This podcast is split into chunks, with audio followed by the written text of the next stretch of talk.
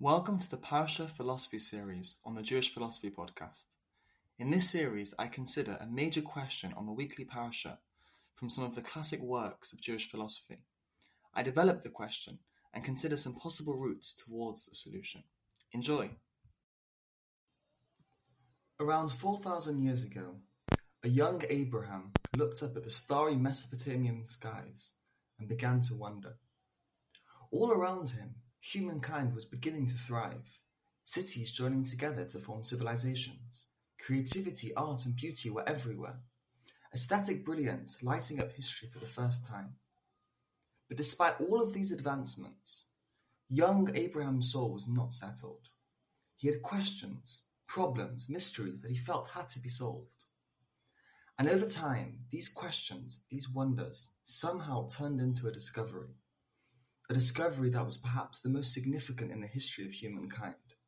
Abraham discovered God. Finding God would affect the lives of billions of people throughout history. When King Solomon built the temple in 957 BCE, he did it for the God of Abraham. When Emperor Constantine converted to Christianity in 337 AD, he did it for the God of Abraham. And when Muhammad conquered Mecca in 629 AD, he did it for the God of Abraham. Abraham. Until today, Abraham's discovery of God surely is the most important discovery humanity has made, and perhaps that humanity could ever make. Now, what exactly was it that led Abraham to God? Although everyone seems to agree that Abraham's questions about the universe somehow led him to God, the exact circumstances of this discovery are under dispute between two of the greatest Jewish philosophers of all time, as I will now explore. The first explanation of how Abraham's questions led him to God can be found in the first chapter of Maimonides' Laws of Idol Worship. After giving a brief history of the origins of idol worship, Maimonides tells us how Abraham discovered God. He writes As soon as this giant Abraham was weaned, he began to busy his mind. In his infancy, he began to think by day and by night, and he would encounter this enigma How is it possible that this planet, i.e., the Sun, should continuously be in motion and have no leader, and who, indeed, causes it to revolve, it being impossible that it should revolve itself.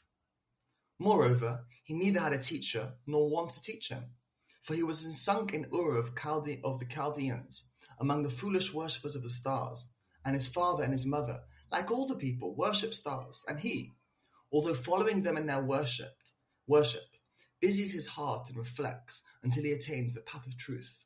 And by his correct thinking, he understood when he finally saw the line of righteousness.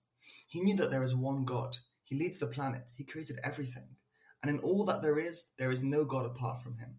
He knew that the whole world was in error, and that the thing which caused them to err was their worshipping the stars and the images brought about the loss of truth from their consciousness. And when Abraham was 40 years old, he recognized his creator. In other words, in Maimonides' view, it was immense philosophical reflection that led Abraham to God. As Dr. Avi Kadish neatly summarizes, according to Maimonides, Abraham vanquished idolatry through the power of his mind by considering the implications of the heavens and the way they function. This is Maimonides' view. It is worthwhile noting that the way Maimonides sees Abraham's discovery of God through this philosophical approach is certainly consistent with Maimonides' general outlook that reflection on metaphysical truths is a necessary condition for ultimate connection to God. It is interesting that Maimonides sees Abraham, Avraham Avinu, as the founder of this philosophical approach. However, one of the Rambam's Maimonides' most significant critics, the 14th century philosopher Chasdai Crescas, gives an entirely different understanding of Abraham's discovery of God the questions and, and the, the wonders that led, led Ab- Abraham to God, in Crescas's view, were completely different circumstances to the way the Rambam sees it.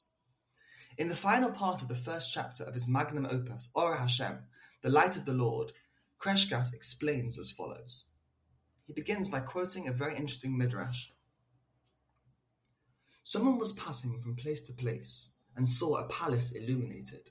He said, Will you say this palace has no governor? The master of the palace peeped out to him, He said to him, I am the master of the palace. Thus, because our father Abraham would say, Will you say this world has no governor? The Holy One, blessed be he, peeped out at him and said to him, I am the master of the world.